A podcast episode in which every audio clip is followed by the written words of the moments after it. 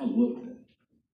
Olá, vamos lá, vamos para mais um episódio do Tudo é Política. Você que está nos assistindo aqui pelo NSC Total, pelo Facebook ou pelo YouTube, também do nosso site. A gente também está em podcast, você pode nos ouvir pelo Spotify e pelas plataformas. Estamos chegando para mais um episódio do nosso Tudo é Política com os colunistas de política da NSC. Estão comigo, então, Dagmar Spautz, Renato Igor e o Piara Bosque, numa semana bem movimentada aqui em Santa Catarina. Aliás, mais uma, né? Mais uma semana movimentada aqui no estado em relação à política. Tem muita informação, tem muita coisa acontecendo, claro que outros fatos também. Então, a gente hoje vai falar de política, vai falar de educação, vai falar de festa, vai falar, enfim, de várias outras coisas que estão rolando aí também nos bastidores para a gente diversificar os assuntos. Mas vamos lá, vou começar saudando o Dagmar Spautz. Como está você, Dag? Tudo bem? Muito movimento, muita coisa acontecendo, hein?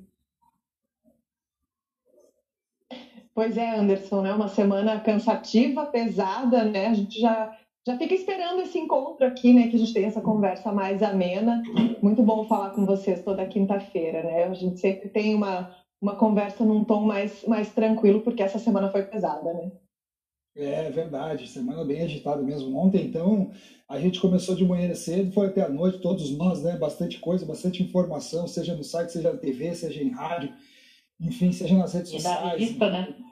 Da revista. Que a gente tem que escrever enquanto para... Entre uma entrada ao vivo e outra, lá fazendo a coluna da revista. É, para quem explicar a nossa dinâmica da revista, a nossa revista fecha na quinta-feira, né? Então, a revista que vai para o final de semana, DC, a Ele, Santa, é uma revista que fecha antes, então a gente tem que entregar o material até quinta-feira para rodar já na quinta, na sexta, então por isso que a gente esteve bem movimentado aí nesses dias. E aí, Renato Igor, como está você? Tudo bem? Tudo bem, turma? Tudo bem, Anderson? Piara, Dagmar, aqui nos acompanha. Eu estava observando você falar, né, que nós tivemos uma semana agitada. Aí fiquei pensando, pois é, rapaz, o que está acontecendo? Que fenômeno é esse, né? Porque se a gente pegar, estou pegando aí fatos aleatórios e históricos aqui no Brasil, se a gente pegar cara pintada lá atrás, pegar fora Dilma, a favor de Bolsonaro, contra Bolsonaro, Lava Jato, enfim, agora semana super intensa com fatos históricos para Santa Catarina. Se a gente andar na rua, é como se absolutamente nada tivesse acontecido. O assunto hoje foi o calor.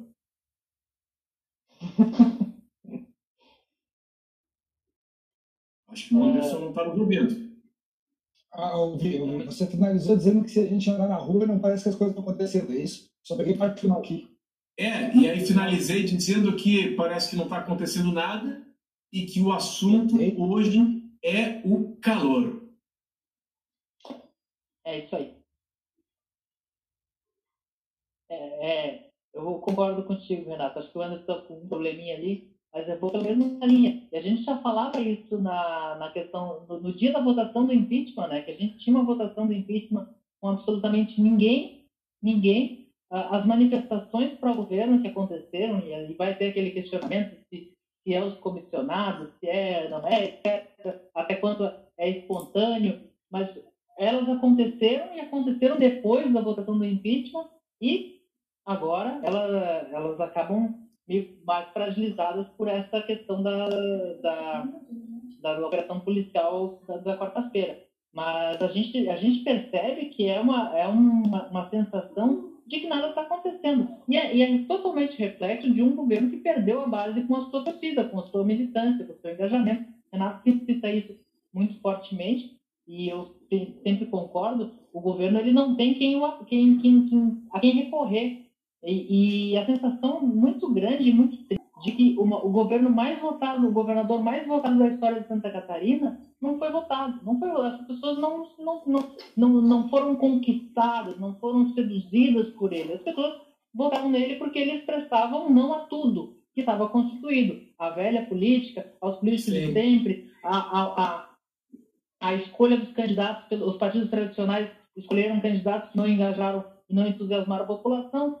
A população viu no número 17 uma forma de dizer não a todo aquele sistema, aquele cardápio que os políticos apresentaram, que os caciques partidários apresentaram, e aí foi um não.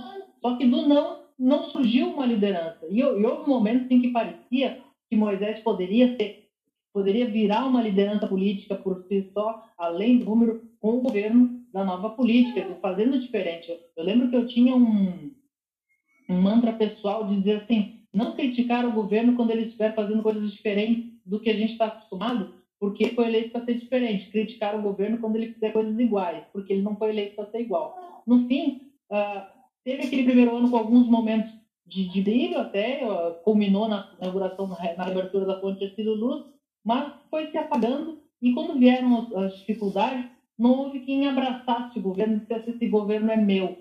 Eu sempre brinco, eu já escrevi isso, que os catarinenses votaram no comandante Moisés, o governador do Bolsonaro, e acabaram, e apareceu um tal de Carlos Moisés que não era de ninguém. Isso não é de ninguém, ninguém está em defesa, né, Renato? Uhum. É uma questão que não é nem de perda, né, de base, é de não ter, nunca ter tido, né, essa base nunca apareceu, né, o Piara. A gente vê que, assim, que no começo, antes do rompimento com Bolsonaro, o rompimento não, mas o afastamento com Bolsonaro, o rompimento com os deputados bolsonaristas aqui, até ter esse rompimento ficar claro, até em metade de outubro, até agosto do ano passado, o bolsonarista que não estava ligado nas brigas pontuais entre GT e Ana e o governador, ainda defendia o governador como um governador produto da onda bolsonarista. E aí, todo aquele momento que o governador se afastava de Bolsonaro, ou fazia um discurso ou uma entrevista pontuando as diferenças, isso foi afastando. A gente vê hoje que as pessoas mais aguerridas, as que mais clamam pelo afastamento de Moisés, eram aquelas que defendiam o 17 cegamente. Então, ele perdeu essa turma. Essa turma podia estar apoiando ele e podia estar fazendo a diferença nessa hora. A gente vê que Bolsonaro, quando se fragilizou, o movimento político dele foi se aproximar do Centrão. Obviamente, isso foi importante, mas ele não teria sido aceito pelo Centrão se estivesse frágil e sem torcida. A torcida, o medo que o parlamentar lá em Brasília tem de desagradar essa militância, que é muito forte, que briga muito, que reclama muito, que é muito presente nas redes sociais, o medo de se indispor com essa turma, ajuda o Centrão a aceitar o Bolsonaro, a querer estar com o Bolsonaro. Aqui, quando o Moisés fez o movimento de se aproximar do Centrão local, digamos assim, que é a maioria da LESC, esse Centrão local entendeu que era tarde e não tinha medo de que ia apanhar na rede social por estar descartando o Moisés. Isso é o que a gente vê. E aí, a gente está com problema com o Anderson aqui no final, daqui a pouco ele volta em contato conosco. Agora, me parece pequeno demais, né, Piara, Dagmar, o Anderson, acho que já está ok novamente aqui conosco. Se a gente reduz, né, esse fato de ter torcido ou não, a polarização Bolsonaro, esquerda, direita, e se fosse outro político, fora os correligionários, né, os partidos que têm aí uma base forte, o MDB, o PSD, enfim, né, se não fosse apenas um movimento de correligionário, teria alguém? Será que seria muito diferente? Será que não é pouco demais, né?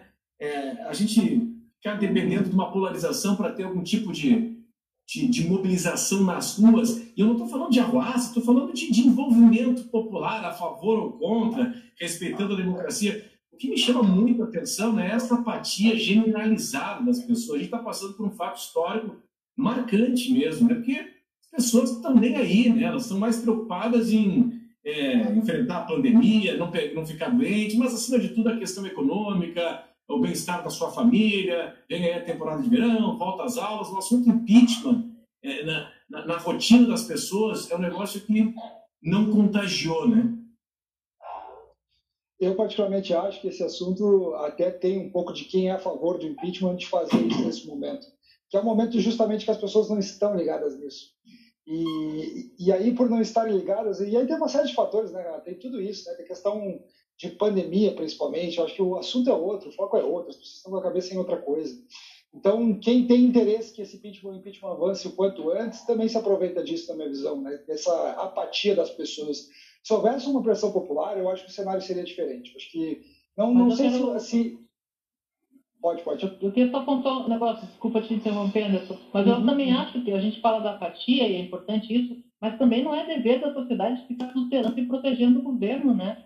O governo tem que se ajudar um pouquinho, né? As pessoas têm mais que fazer, as pessoas têm conta de luz, as pessoas estão preocupadas de estar com a criança em casa porque não pode voltar no colégio, porque não tem aula. Tipo, tem mil coisas, a vida está acontecendo, o governo tem que ajudar também, né? Não, mas aí eu entendo.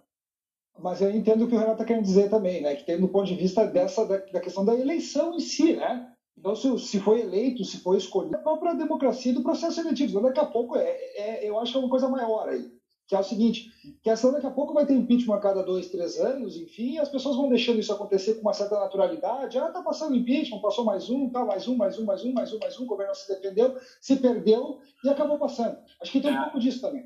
Já vou passar para a Dagmar. Aqui é o Dagmar, eu vi que você acionou, mas é o seguinte, eu estava acompanhando hoje a Globo News rapidamente, né, e estava acompanhando os trocentos pedidos, né, de impeachment, de denúncias, enfim, né, acusações contra o prefeito do Rio de Janeiro, né, Marcelo Crivella.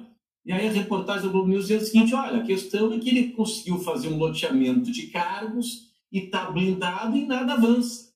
Quer dizer, você cria impeachment, não tem risco algum, pelo menos pelo que eu acompanhei assim à distância, que Crivella fez um modelo da velha política, de que montou a sua base. Será que a gente não tem nada diferente disso? Renato, essa questão da banalização do processo de impeachment, e aqui não estou entrando nem na questão especificamente do governador Carlos Moisés, em motivação, em nada disso. Mas a gente está vendo que esses processos, né, há muitas tentativas, né, a gente viu o ex-governador Ramon Colombo respondeu dezenas, né, dezenas de tentativas aí de processo de impeachment, não vingaram, mas é um instrumento que ele é utilizado mais do que deveria, né? Se a gente pensar que a lei foi feita lá na década de 50 para que ela fosse usada em situações de exceção, né, no momento em que o mandatário ele não cumpre mais ele comete um crime de responsabilidade, ele não cumpre mais o compromisso que ele tem com a população que o elegeu, parece que esse mecanismo tá utilizado de forma excessiva aqui no Brasil, né? Isso é uma discussão muito mais ampla, né, sobre a maneira como do nosso presidencialismo, da maneira como a gente tem a dinâmica da política aqui no país, né? É algo que tem que se colocar na mesa, né? Porque daqui a pouco esse risco de troca muito, muito frequente, isso é um risco para a estabilidade econômica, inclusive, né? Do país, do Estado, enfim, é um problema que precisa ser discutido. Eu acho que duas uma, né? Ou a gente está elegendo muito mal, né? Quem pode ir, Piara, pode ir. Não, vai que é tua.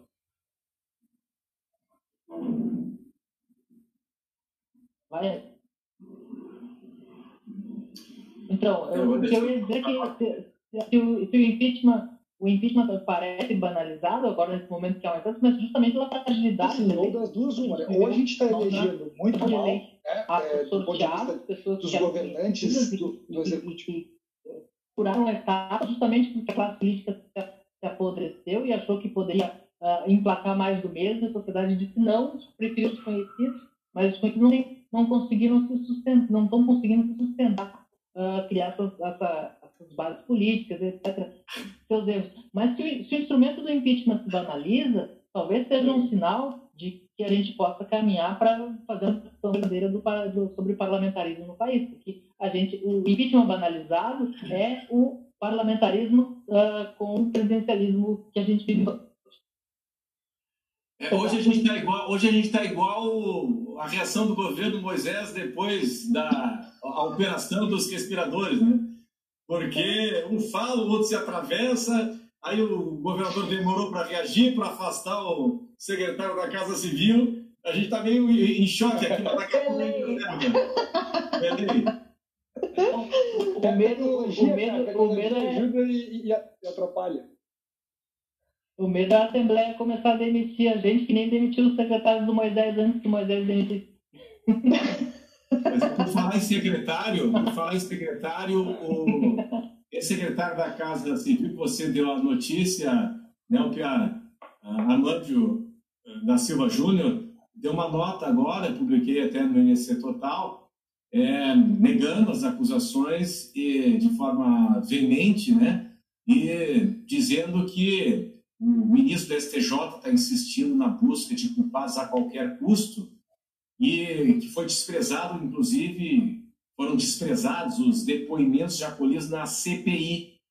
E aí ele finaliza dizendo o seguinte, olha, a insinuação, diz ele, da cobrança de um pedágio de 3% foi extraída de determinada conversa de empresários que não identificam o destinatário do suposto pedido, sendo calunioso o direcionamento desta solicitação a minha pessoa, posto que nunca fiz qualquer solicitação a tal espécie. Queria aproveitar isso aí para dizer o seguinte para vocês, não sei se vocês concordam, né? Que a partir do momento que o cidadão entra na vida pública, ele está abrindo mão da privacidade. Inclusive,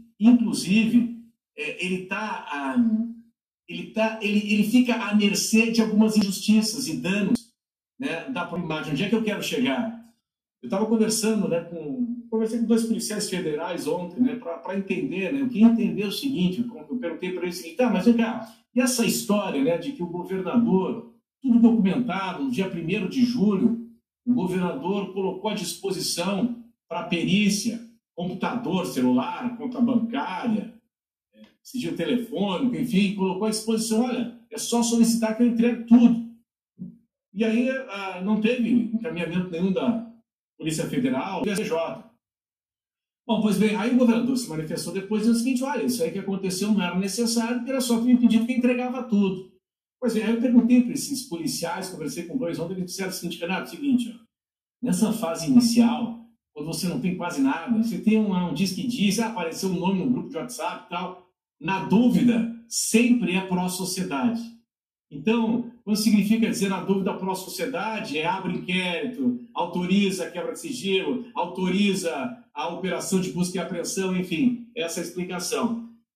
Nós temos aí inúmeros casos, eu não estou querendo passar a mão na cabeça de ninguém, né? Mas a gente tem que encurtar a distância entre o fato e o julgamento. Depois a coisa acaba se perdendo no ar, né? Quantas operações nós tivemos aí, a gente falava fora do ar esses dias, né? Tivemos aí a moeda verde, resultou em nada, tem a outra lá dos médicos do HU também, né? Quase todo mundo absolvido, acho que não foi ninguém condenado também, dos médicos não cumpriu o ponto, ouvidos loucos, a gente está esperando aí alguma coisa também, enfim, um distanciamento entre o fato e várias também operações que resultam em absolutamente nada. Aí o dano de imagem para as pessoas já, exato, o dano de imagem já aconteceu. Repito, não é questão de passar a mão na cabeça de ninguém, mas é a questão de que, olha, se não resulta em condenação, alguma coisa está errada, né? E é muito perigoso, porque a gente tem, por exemplo, operações que nascem na Polícia Federal, como, por exemplo, Lava Jato, como a de rapina, que elas chegam para a gente com uma narrativa já pronta, e aí depois a investigação vai levar adiante. A Lava Jato vem com uma narrativa muito grande em Santa Catarina de como a casão foi usada como moeda de troca para caixa de campanha eleitoral. Uma narrativa que não se sustentou, tanto que nenhum processo andou. O governo Ramon Colombo foi alvo desses processos aí, e teve o desgaste político, perdeu uma eleição do Senado, que talvez não perdesse sem aquilo, e por enquanto, o que avançou na justiça foi arquivado por falta de prova, porque as narrativas não sustentavam, mas permitiram aquela pirotecnia. Nesse caso de quarta-feira, de ontem, é mais perigoso ainda, porque não tem uma investigação prévia da Polícia Federal. É como se assim, ela mata no peito um caso que estava na justiça estadual, e com o que o Ministério Público Estadual trouxe, e a Polícia Civil, eles vão lá e fazem uma busca para ver se não consegue mais alguma coisa. A gente não tem não tem nada novo. Não tem, muito complicado. A gente também tem que fazer esse mecanismo, porque muitas vezes a Polícia Federal é o órgão talvez com maior credibilidade do Brasil hoje entre os brasileiros. Mas a gente aproveita essa fé pública que a Polícia Federal tem para avalizar tudo que vem dela como extremamente correto. E às vezes os exageros eles só são sentidos pouquinho tem que ser feito. Porque a questão do Amanda, ela nos surpreendeu muito ontem. Eu especialmente, fiquei muito surpreso. Porque a gente sabia que ele ficou um mês e meio no governo, e a gente sabia que a CPI nos mostrou que ele conhecia esses empresários. Aí ele deu uma explicação lá na CPI. Travou, vocês estão me ouvindo? Estou te ouvindo perfeitamente. Oi? Alô? Pode seguir. Hoje está um dia ruim de internet, hein? Está travando tudo para todo mundo, pelo jeito. Está complicado mesmo. O Piara deu uma caidinha e daqui a pouco ele volta com a gente. Então, só seguindo esse raciocínio do Piara, sim, acho que é uma discussão importante que nós temos que fazer também. Acho que o Piara entrou nessa linha que é importante. Todos nós temos que participar dessa discussão. É uma discussão importante mesmo, essa questão das operações, enfim, dessa questão da mídia, dessa questão toda. E temos aí... Vocês citaram alguns casos, mas a gente tem N casos aí que a gente poderia citar e discutir sobre essa questão das operações policiais e o quanto cabe a gente também ter cautela. Eu realmente, o que fica uma pulga atrás da orelha é o seguinte, que todo o trabalho que a Força-Tarefa do Gaeco tinha feito, já o Pedro já voltou ali, a gente já finaliza com ele, que tudo que o Gaeco já tinha feito antes... e que era muito grande, era muito robusto, tudo que o Gaeco tinha já, força-tarefa ali, DEC, enfim, TCE, era muito robusto, era muito importante. Eu fico pensando onde isso está, né, em que etapa parou. Justamente por quê? Porque nessa fase que a gente teve ontem, não teve ninguém daquela etapa anterior. Então, pelo visto, são duas etapas diferentes. Aquela etapa lá que tinha aquele núcleo de investigação envolvia o ex-secretário da Casa Civil e outras pessoas e aí de grupo de empresários, da Beiramar e tudo mais, e agora me parece um novo momento da investigação.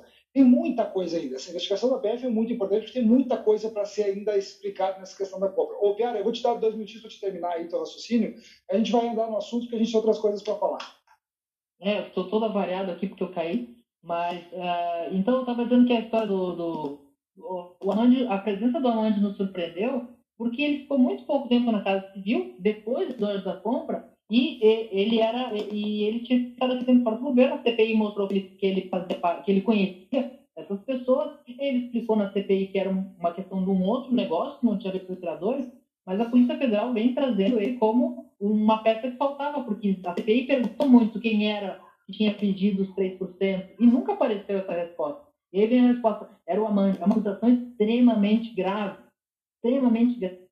e isso vai ter que ser aprovado. Mas, enquanto isso, tem a fé pública da Polícia Federal, o despacho do ministro, dizendo que essa pessoa seria o Amandi.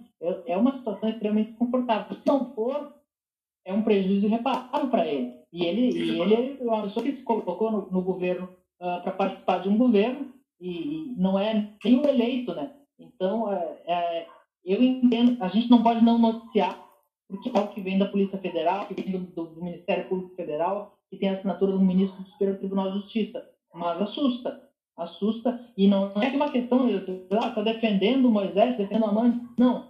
Estou defendendo que as coisas que estão colocadas na investigação, isso que o Renato falou, que com mais brevidade tenham a resolução, está correto, é culpado, não é. Se a gente não tenha daqui 2 anos quem diga, não era nada, não era aquilo, entenderam errado. Porque a gente olha os inquéritos de PF e tem muita coisa, tem muita relação para completar a narrativa, injustando gente. Quando a gente conhece o detalhe da história e vê como é que a Polícia Federal olhou, e assim, putz, não é nem assim, não, nem é bem assim. Às vezes alguém tem que dar uma explicada, não, o contexto não era esse.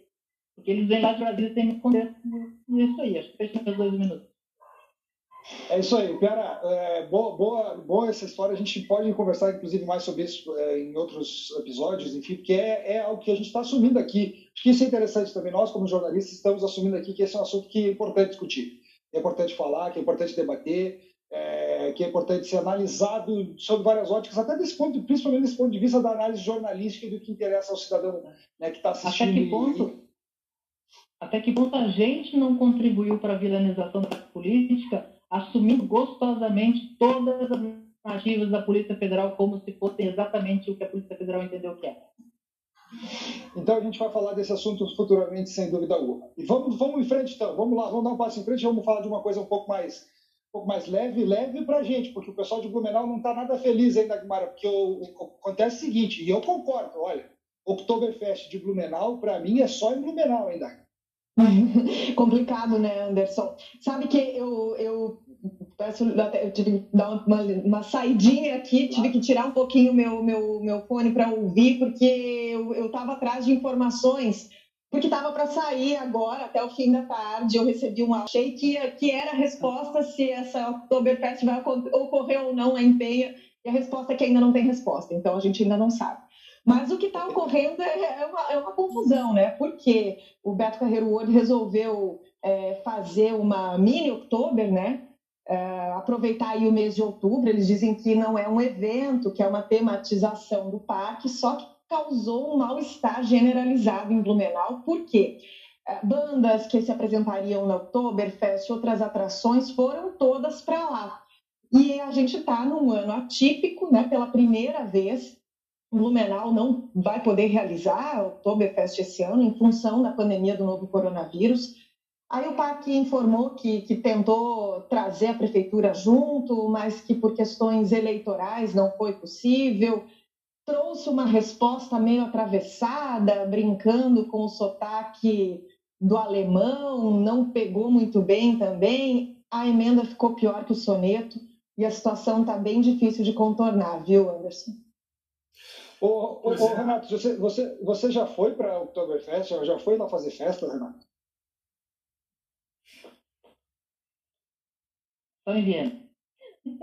Cortou bem na hora da resposta. Vou dizer uma coisa. Agora sim, agora vai. Não, seguinte, uma das lástimas, rapaz, uma das lástimas minhas em Santa Catarina, eu estou aqui há 25 anos trabalhando, nunca tem ido no Oktober, em função de trabalho. Mas uma festa divertidíssima, ainda mais um pouco. Mas é em função do trabalho e tal. E, enfim...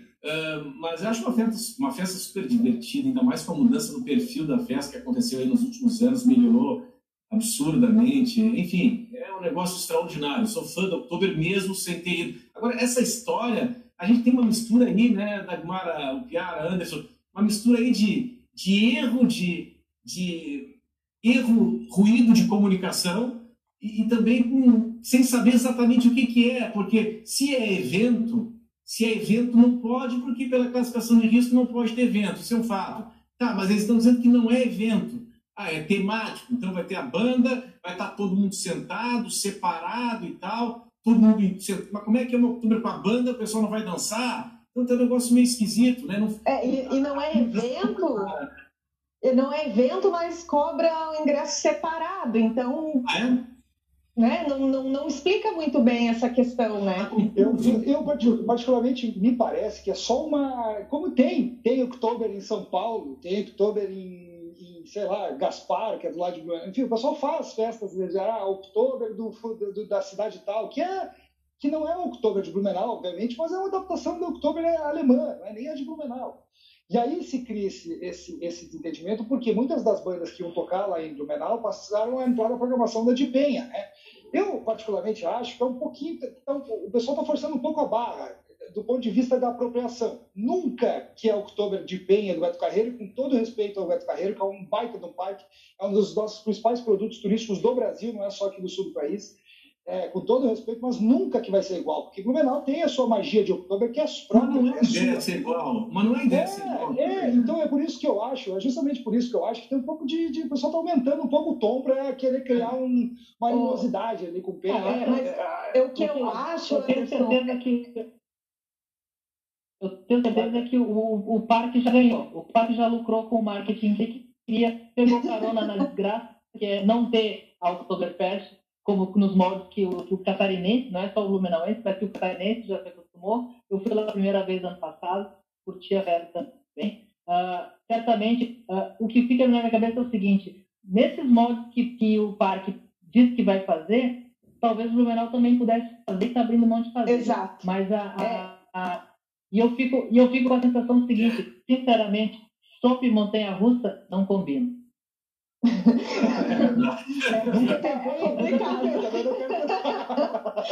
Agora, eu concordo com o Piara. Eu acho que o ponto que pega é justamente esse, e é o que está incomodando o pessoal do turismo de Blumenau, que não há nenhum impedimento, né, para Penha fazer a sua, e qualquer cidade poderia fazer também. Só que se o Estado está dizendo, olha, não pode ter evento agora, aí fica aquela, tá, mas se a gente não pode fazer, por que Penha pode?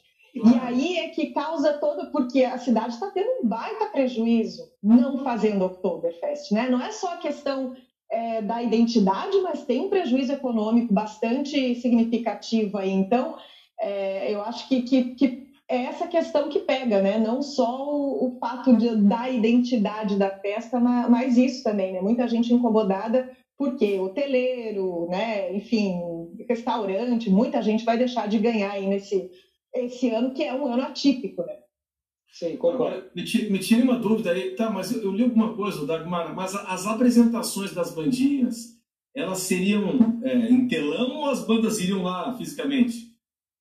Não, as bandas vão se apresentar lá e vai ser transmitido via live, né? Ah, entendi. Vai ser transmitido via live também. Na verdade, o que aconteceu?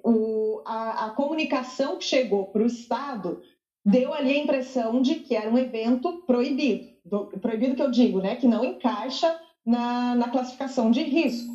Aí a Vigilância Sanitária e o Ministério Público acionaram o parque, fizeram uma série de questionamentos, e é isso que a gente está aguardando. O parque respondeu. Hoje a assessoria de imprensa do parque me falou o seguinte: olha, tá tudo certo, foi um mal entendido, né? Não é um evento da maneira como estava se pensando que fosse, as coisas não são exatamente assim. Agora, então, a gente aguarda para ver o que o Estado e o Ministério Público vão entender, se de fato está dentro das regras ou não. Agora, a polêmica já correu o Estado todo, né? Nesse ínterim. Aquela resposta que eles mandaram ali, né? Aquela resposta que eles mandaram com diálogo, né, mandaram para o nosso colega Evandro Assis, enfim, e divulgaram a resposta de que era um diálogo ali entre os dois alemães. Aquilo ali, no mínimo, inusitado. Aí, eu não me lembro de ter recebido uma resposta daquela forma ali, oficial, em qualquer contexto. E aí, o que pegou mal lá em Blumenau, além da forma com que a resposta veio também, foi um negócio que não dá para errar, né? Que o pessoal chama o alemão de polaco, e trocar alemão por polaco é um negócio que mexe com o pessoal ali do Vale do Itajaí, que não é legal mesmo. Olha só, Anderson, o Everton Sima, nosso colega aqui, nosso editor, tá lembrando sobre a questão econômica que a gente falou. Ele tá lembrando das costureiras, né? Que em Blumenau e região tem costureiras que trabalham o ano inteiro fazendo trajes típicos, né? É toda uma estrutura que tem, né, para colocar essa festa em pé, né? Então, por isso que incomoda tanta gente, né? Bom, vamos em frente, vamos falar de volta às aulas, e depois no final ali o Renato já tem um assunto para a gente conversar, para a gente terminar, tá? Vamos falar agora de volta às aulas. Hoje o nosso Guilherme Simão, nosso colega, publicou a informação em primeira mão, então, da liberação nas regiões com nível amarelo. Saiu o novo mapa? Não, né, Dag? Não saiu o mapa ainda hoje, né? Era para sair hoje, não saiu, né?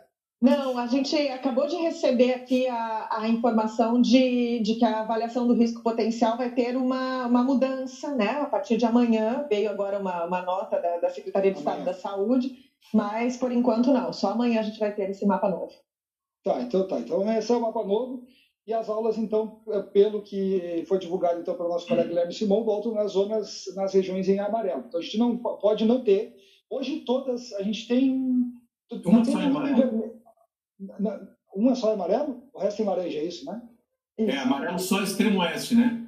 Uhum. Tá. Então é isso, a gente pode ter a volta às aulas ainda não uniforme aqui no estado, né, Renato? Mas aí sabes que eu entrevistei o secretário Natalino Jônio, com base nessa reportagem hoje no NSC Total, e ele disse o seguinte: a nossa expectativa é, a partir lá do dia 13 de outubro, que nós estejamos aí com a maioria já no amarelo, no mínimo, ou todas as regiões no amarelo, para voltar em todo o estado. Naquela forma... Aí tem um detalhe super importante, Anderson. Super importante, que é o seguinte: a gente está falando aqui da rede estadual. Tá? Então, vai voltar de forma escalonada, gradual, do terceiro ano até o sexto ano. Né? Aulas de reforço escolar, de forma progressiva. Tá? Só que o detalhe é o seguinte... os municípios, eles vão ter autonomia, porque o Estado não faz educação infantil, não faz ensino infantil, então isso aí é as prefeituras. Então, pode ter aula, claro, é uma questão lógica, tá, e as prefeituras, o Estado está estudando só do terceiro ao sexto ano, sim, mas as prefeituras, nessa classificação no amarelo, elas vão poder liberar também, de acordo com protocolos, segurança e tal, para a educação infantil. E o mesmo vale também, consequentemente, dependendo das prefeituras, enfim, para as escolas particulares. Quer dizer, se a prefeitura liberar, significa dizer o seguinte: vamos pegar o caso de Florianópolis, se entrar no amarelo, então a gente vai ter na rede pública estadual, lá, o Instituto Estadual de Educação, do terceiro ao sexto ano, voltando de forma escalonada. Aí a prefeitura pode decidir, vai decidir como vai votar e se vai votar no ensino infantil presencial. Certamente vai ser de forma escalonada, mas alguma coisa deve voltar, né? E aí a prefeitura vai regrar a questão das escolas. Aí uma escola particular pode voltar em cheio. Aí depende da prefeitura. Se a prefeitura decidir, volta tudo ao mesmo tempo, volta de forma escalonada, enfim. Então a gente tem essas variáveis, né? Dá, quer comentar algo sobre volta às aulas, o Piara? Eu acho que vai ser um desafio, né, para os municípios, para os prefeitos, né? A gente está aí às vésperas das eleições, né? Muitos prefeitos tentando a reeleição, então é um tema delicado, agrada e desagrada muita gente, né? Tem pais esperando que volte logo, tem pais que vão achar a decisão de retomar as aulas ruim.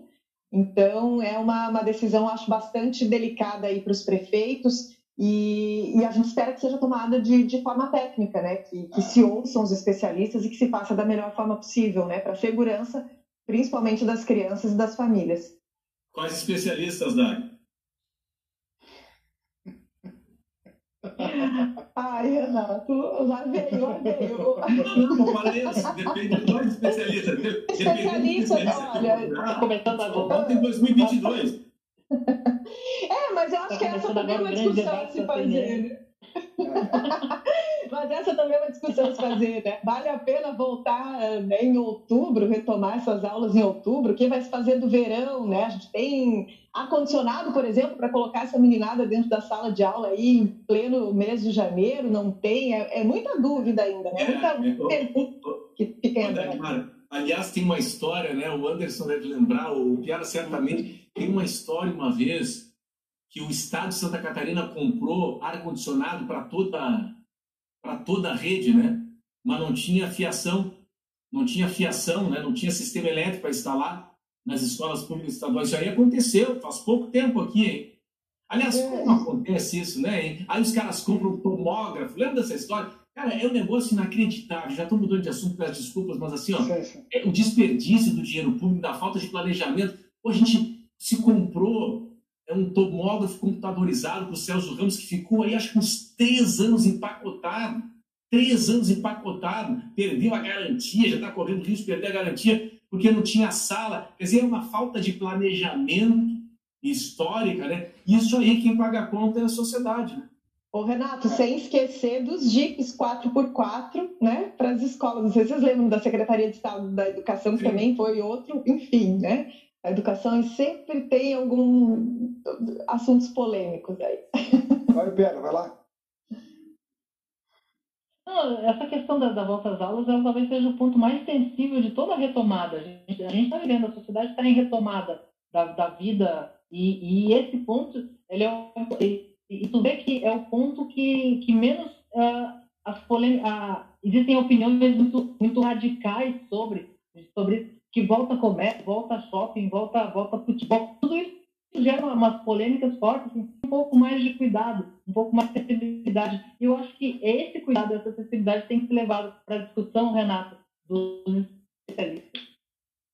Agora, sabe que tu falou em shopping? Falasse em shopping, eu não vou cair na tua pegadinha, não. Falasse em shopping, e aí o seguinte, rapaz, eu escrevi um tempo atrás, eu estava conversando com o gestor de shopping e tal, e o cara me disse, né, aquela história de que, olha, vocês não têm noção, o cara que fica ali com um revólverzinho, ali com um termômetro, né, para medir a temperatura, com luzinha vermelha e tal. E aí circulou uma fake news, vocês acompanharam isso, né? Circulou uma fake news de que aquilo ali provocava, derretia o cérebro, e aquilo ali era cancerígeno, uma bobajada, né? Enfim, é claro que é mentira. Sim. E aí tá me dizendo o seguinte, Renato, tu não tens noção. Isso, eu falei para o pessoal do supermercado, shopping center, as pessoas estavam se negando a ter aferição da temperatura, estavam xingando ali o trabalhador que estava fazendo isso. Aí me falaram, faz um tempo que eu não vou aqui no Beiramar, mas me falaram que o Beiramar mudou o sistema em função disso aí também. Agora é um arco, não tem mais o revólver assim para evitar. Imagina que é para evitar esses histéricos, né? Né? E, ô, Renato, onde tem a pistolinha agora é tudo no pulso, pelo menos aqui na região. Eu fui num local esses dias, eu nem lembro qual era, que eles mudaram. Antes era aqui, ele fazia aqui, eu chegava lá, já vinha aqui, agora eles mudaram. Agora não lembro se foi numa loja ou num outro lugar. Tudo no pulso. O meu problema com isso é que toda vez que eles medem minha temperatura com aquela pistola, eu subo a morrer. Porque eu tô com 34 graus, eu tô com 33,5. Ah, isso é... Tá todo mundo mentindo pra todo mundo, né? Tipo, eles estão fingindo que estão medindo temperatura, a gente tá fingindo que acredita que mediram a nossa temperatura, e tem os histéricos que estão medo da radiação do negócio. Então, tipo, essa história da medição de temperatura, eu vou no gelo todo dia e estou com 33,5 de temperatura, vamos parar essa palhaçada, né? Porque ou a gente está descontando da ciência que fez ali o equipamento, a tecnologia, rapaz. Pô, pelo amor de Deus, na falta então, por favor, traz o velho termômetro da vovó, aquele do mercúrio, que aquele funciona. Esse da pistola aí, olha, é mais fácil ele dar câncer do que eu cumprimentei na temperatura e começar dizendo tudo. Bota embaixo do... Chega lá, bota todo mundo embaixo do braço, fica uma filinha ali de gente embaixo do braço, assim, esperando. Distanciamento social.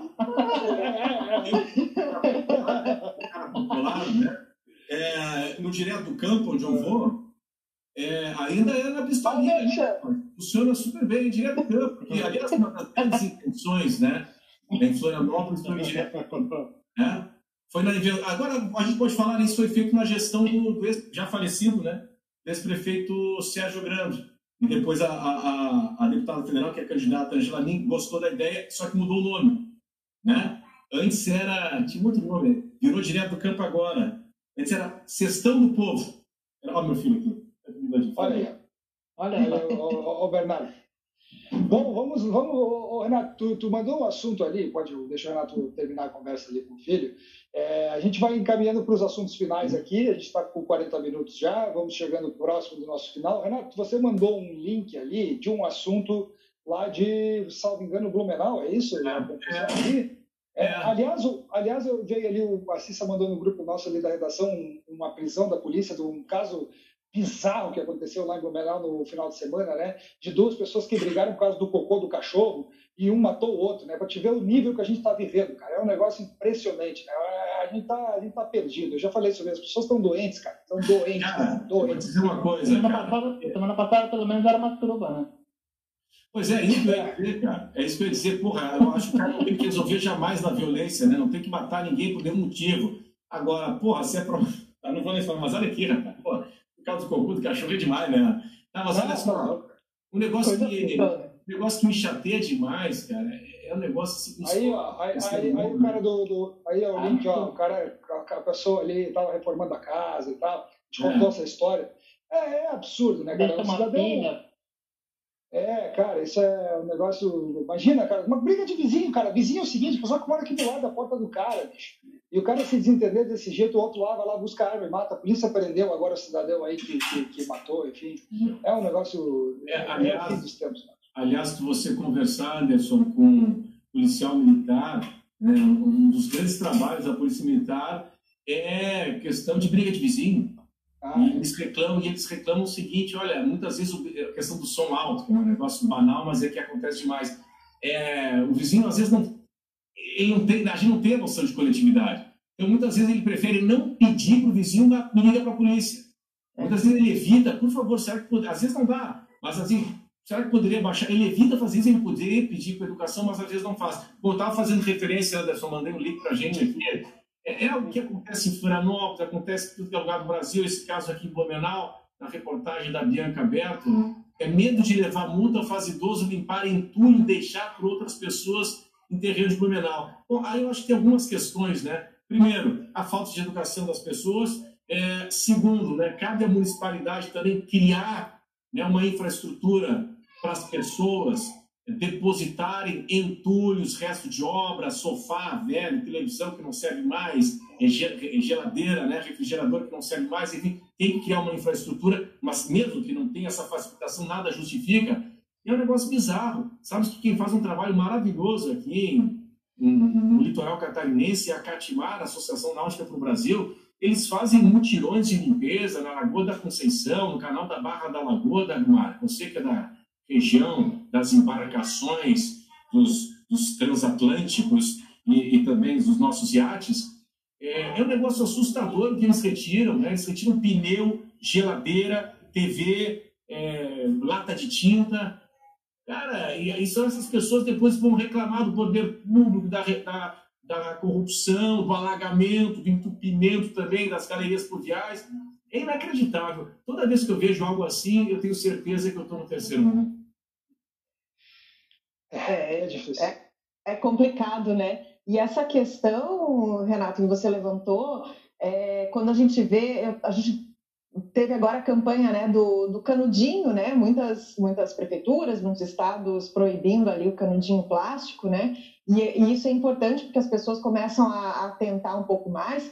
Mas uma coisa que faz falta as pessoas prestarem atenção é que uma das causas da mortandade de animais marinhos e tal é lixo que vem pelo rio lá de cima, às vezes, né? Não é só esse lixo que eu deixo na areia. Então, é um problema tão grande, um problema tão amplo, né? E precisa de uma conscientização coletiva mesmo, né? Uma coisa está ligada à outra. A gente vê o problema, falou aqui da região, aqui é bem comum, né? A gente vê no Rio Itajaí-Açu, quando tem uma cheia, então, o negócio é impressionante, assim. É um cuidado que precisa ser tomado, né? É verdade, isso é um assunto muito que tem que tratar lá na raiz, a gente tem que discutir esse assunto lá desde cedo com as crianças, enfim, com conscientização das famílias. É um assunto, cara, é um assunto muito que a gente precisa discutir, só que o problema é esse, né? O problema é que a gente vai lá em cima atacar ele, enquanto a gente tem que começar lá embaixo a discutir esse assunto. Só que, para mim, assim, todos esses assuntos que a gente vem falando aqui agora passa muito por essa empatia das pessoas uma com a outra, né, cara? Que isso é um troço que a gente tinha que fortalecer mais, assim. E tem alguns programas, o Renato citou aí, da polícia, tem rede de vizinhos, tem alguns programas legais, assim, que são importantes, que o Estado e os municípios têm que fortalecer, que é essa conversa. Eu vi uma história, não sei se vocês viram, que passou na NSC TV e publicaram no nosso site também. Eu não sei que região do Estado, teve uma família ali de produtores agrícolas que ficou doente do coronavírus, e os vizinhos foram lá plantar para a família, foram lá e disseram, não, deixa que a gente planta para vocês, enquanto vocês não perderem a produção aí, vão ter que ficar isolados 14, 15 dias, a gente planta para vocês, colhe para vocês. Cara, isso, cara. Coisa linda, né? Tá. Mas isso é comunidade, né? Isso é espírito de comunidade, né? De bairro, né? De gente que se conhece, gente que tem interação, né? Quando você tem identidade e as pessoas, elas se relacionam, você cria esse ambiente favorável, né? Eu sei que já está quase no final, mas eu não posso terminar aqui sem dar uma provocada na Dagmar, né, minha querida Dagmar. Queria dizer o seguinte para vocês. Eu sou totalmente a favor do canudinho de plástico, vou explicar por quê. Claro que a fotinha do canudinho e tal, com a pobrezinha da tartaruga e tal, engasgada e tal, comove e tal. Agora vou dizer o seguinte aqui, ó. Aqui em casa, o meu Bernardo aqui, ó, ele usa canudinho de plástico, vou explicar por quê. Quem tem filho pequeno sabe o que eu vou falar. Aí dizem para você usar o canudinho, esse aí de metal. Cara, a criança não para quieto. A criança bota aquilo ali, e com um copinho e tal, no que tem, né? E a minha mulher gritando aqui, fica no céu da boca, corre, escorrega, e tal, sabe? Então é um negócio super delicado. Então, eu creio que o problema não é o canudinho, o problema é a destinação incorreta do canudinho, que tem que ir para a reciclagem. É isso, né? Concordo contigo, Renato. Por incrível que pareça, eu vou concordar. As pessoas têm que mudar fora o negócio, sabe? Eu concordo contigo. Na verdade, são duas maneiras de resolver, né? Uma, a gente melhorar a questão da reciclagem e outra, a questão de tecnologia, né? Existe plástico biodegradável, né? A gente tem muitos lugares que fornecem, né? Com essa mudança aí de legislação, teve alguns lugares que trouxeram algumas alternativas bacanas, assim. E o interessante também dessas leis é que elas acabam incentivando esse tipo de tecnologia mesmo, né? De a gente colocar no dia a dia. Mas eu concordo contigo, o canudinho sozinho não é o problema. Eu citei como exemplo porque foi algo que mobilizou as pessoas. A gente tem que mobilizar as pessoas por outras coisas também, né? Só o canudinho não basta, foi isso que eu quis dizer. Bom, é isso aí, pessoal. Muito bom, hein? Pessoal, não é só discordância, a gente também concorda. E eu quero dizer o seguinte, nós vamos encaminhando aqui para o nosso final, e eu quero ouvir o seguinte, quero ouvir de vocês dicas, ó, não vem com alta gastronomia, Renato, eu quero dicas fáceis de gastronomia para esse final de semana, uma cozinha mais leve, eu sei que o Piara é um cara que cozinha, posta as fotos nas redes sociais, sempre inventando alguma coisa, mas eu quero, vou começar contigo, Piara, começar contigo, diz aí qual é o prato, qual é a facilidade aí para que você nos recomenda na cozinha? Cara, agora me pegou desprevenido, mas uma coisa que eu tenho gostado muito de fazer, e eu não sou vegetariano, não sou vegano, mas eu me permito ter uns dias sem carne. E eu tenho feito muito, a minha grande descoberta da quarentena é a abobrinha, que é a picadinha e misturada no refogado. Ela pega o gosto de tudo e ela encorpa um molho que depois coloca lá, molho de tomate bem temperado, e ela dá uma mais ali, que às vezes substitui aquela carne que você. A berinjela também, só que a berinjela tem uma dica que é cortar ela em fatias e botar bastante sal e deixar escorrer um líquido preto que sai dela quando faz isso, aí depois tu lava e ela não fica qualquer amargo, que muita gente reclama, e aí pode também cortar em cubinhos e botar nesse molho, fica bom, fica bom. Cá. Que prato é esse? Que prato é esse aí? E tu que fez isso? Isso aí é um peixe preto, que é um gordinho. Então, gordinho, eu comprei no... É o do Piara? É! Caramba! Meu, não vou nem mostrar os meus. Olha aí, ó. Olha aí, mais um, ó. Olha aí, ó. Caramba! Então, tortei com molho de tomate e moranga. Uma vez, quando o tomate estava caro, o Estadão ensinou que botava moranga, menos tomate e moranga, e dava uma liga boa, e fica bom pra caramba. É outra recomendação. Aliás, moranga em tudo, moranga nunca é demais. É, sofisticação e elegância, Piara Bosque. Só! Ah, rapaz! Aí sim, arrasou, Piara. É, digna, digna, foto linda. Vamos lá, ô Renato, diz pra mim aí qual é a tua aí. Tu vai pra cozinha também, Renato? Quer, olha, vou te dizer... Carreteiro de paizão. Não, cara, assim, ó. Não, frugal, cara. Eu quero fazer amanhã, porque a semana foi tensa, tanto do ponto de vista pessoal como profissional, já vou chegar na primeira parte. E quero ver se eu faço um frugalzinho, hambúrguer na churrasqueira amanhã, com uma cerveja e tal, para dar uma relaxada na sexta-feira e embora eu trabalho no sábado pela manhã. Mas eu queria só dizer o seguinte, porque eu falei que terça, no sábado, porque eu falei aqui que na questão pessoal foi forte. Rapaz, eu te pergunto, essa semana eu conversei com o Anderson sobre isso, que eu nunca vi enfrentado, que é um negócio muito sério, né? Um negócio banal para muita gente, mas para mim foi algo inusitado, que eu descobri que eu tenho 2 hérnias de disco no dorso.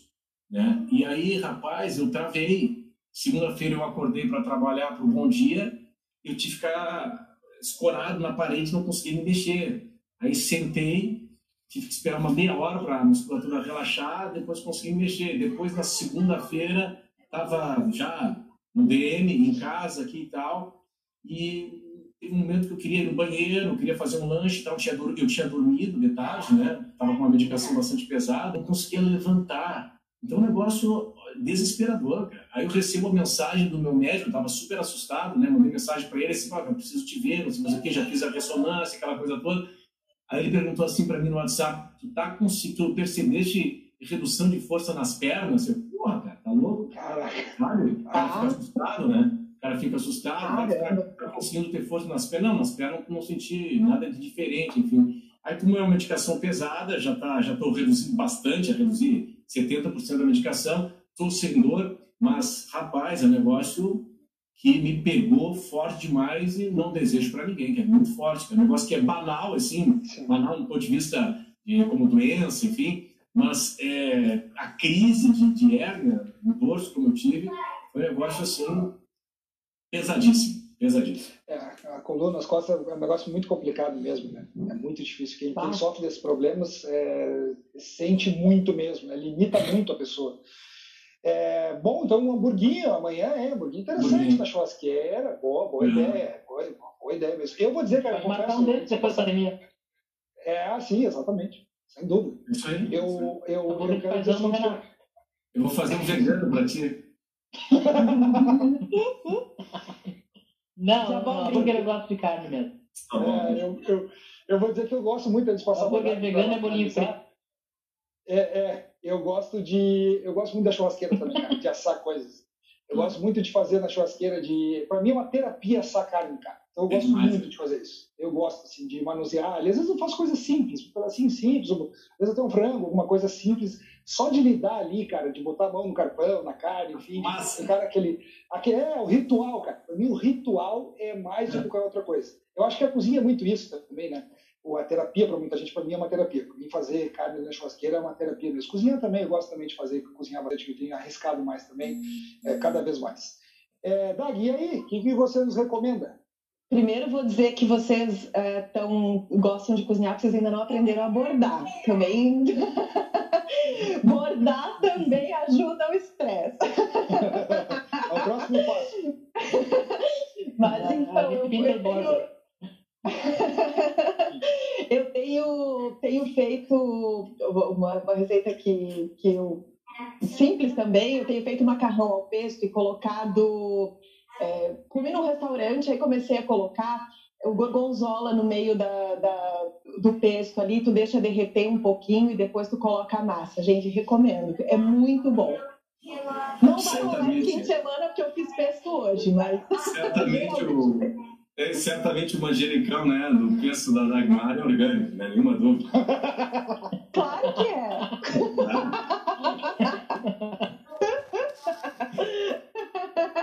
É da feirinha aqui perto de casa. Coisa linda. Muito bom, pessoal. Vamos lá, então. Vamos fechando aqui. Desejar para vocês uma ótima sexta. A gente ainda conversa aí nas próximas horas de trabalho. Um bom final de semana a vocês. Alguma consideração final, fique à vontade. Ou se não, uma boa sexta e um ótimo final de semana para vocês e para todos.